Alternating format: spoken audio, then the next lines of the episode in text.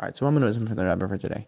So this week's parsha, Parshas Vayikra, starts off with saying Vayikra Moshe, as Rashi brings down that it means Hashem called out to Moshe. As Hashem calling out to Moshe was a great expression of Hashem's love, and it's such a great expression. It doesn't even say any name because it's Hashem Himself, as He was calling out to him before He spoke to him, meaning higher than what Hashem was going to speak to Moshe.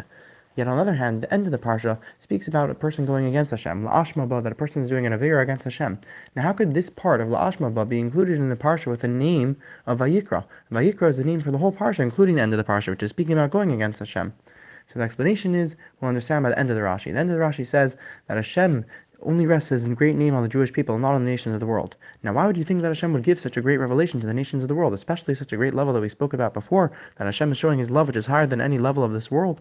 So the explanation is because, because this itself, because it's talking about such a high level of Hashem, where Hashem is totally higher than the world, so you would think that Hashem doesn't care about anything in the world. Hashem doesn't care the difference between a Jew and a not Jew either.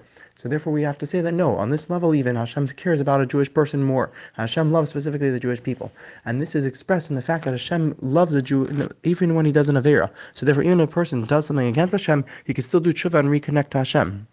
This is why the end of the parsha says la'ashma ba that a person can do an avera against Hashem and he could still do tshuva and he could still reconnect himself to Hashem because a Jew's connection to Hashem is not just what he sees, but he's connected to Hashem himself higher than his desire. And this is why it's called vayikra because the power that a person has to do that is because he's connected with Hashem on such a deep level, which is the level that he's called out from. L'chaim l'chaim.